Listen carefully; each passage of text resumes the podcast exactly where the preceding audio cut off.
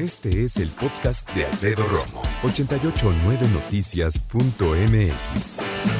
Día Mundial de la Juventud. Y fíjate qué tema, ¿eh? ¿Cómo lidiar con la intensidad de los adolescentes? Mejor guarda silencio porque ahí están tus hijos, ¿verdad? Entiendo. Pero sabes qué? Sí es una situación compleja. Yo, yo creo que era más intenso de niño, ¿no? De adolescente no lo dudo. Yo diría que no, pero no sé. No, ¿saben qué? Sí, ¿para qué le hago? Sí, sí. En la adolescencia ya sabes el momento en que estás explorando más allá de los límites permitidos, dejas de ser niño, empiezas a ser más independiente, empiezas a conocerte como individuo, como persona y también decirte que viene también una explosión emocional porque viene una explosión hormonal. Entonces, uno empieza a cambiar en su punto de vista, en sus opiniones, en uh, sus gustos y por supuesto uno empieza a cambiar también físicamente. Te crecen unos brazotes, unas manotas, de repente tienes eh, tu cuerpo cambiando aceleradamente. Y expertos en psicología dicen que el cerebro está desarrollándose, que se están generando más conexiones neuronales, también emocionales, ¿no? La parte racional se está desarrollando también. Y déjame decirte que algunos dicen que en este momento empiezan a reconocer cómo se sienten, empiezan a darse cuenta que tienen miedos, inseguridades. Claro, rara vez las verbalizan, pero lo saben. Y entonces vienen estas partes de autoestima, de reconocerse como imagen, como persona, de empezar a probar en gustos, en ropa, incluso también en hábitos, en deportes.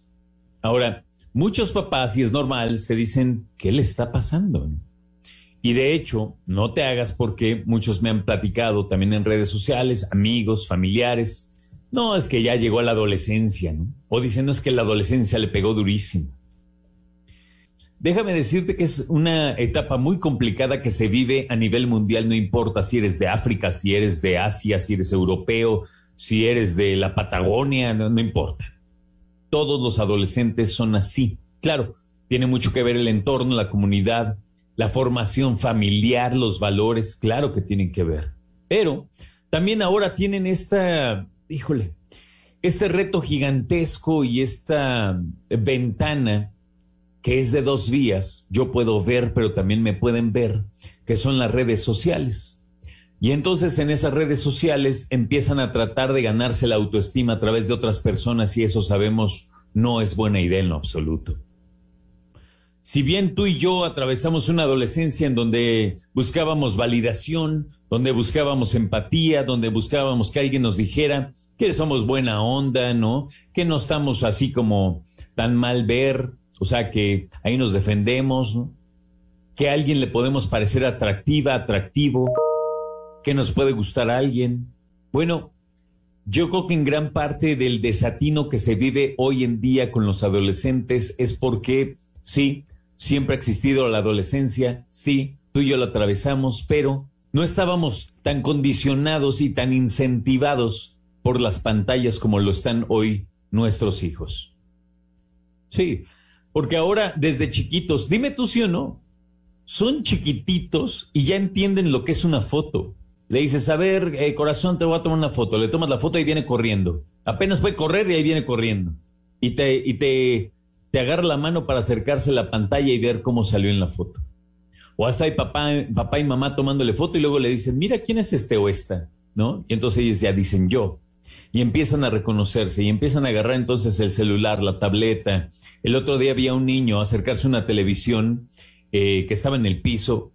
Bueno, estaba muy a nivel de piso y el niño le empezó a pegar a la pantalla y no le estaba pegando, en realidad quería como hacerle swipe, ¿no? Quería cambiar de imagen en la pantalla de la televisión, imagínate, como si fuera una tableta gigante.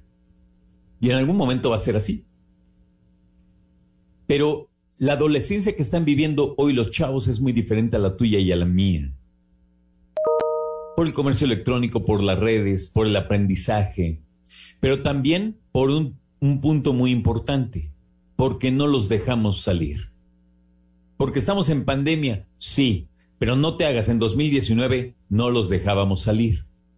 muy vigiladitos a dónde vas, con quién, a qué hora voy por ti, yo te llevo y está bien y es normal. Lamentablemente este país está para ese nivel.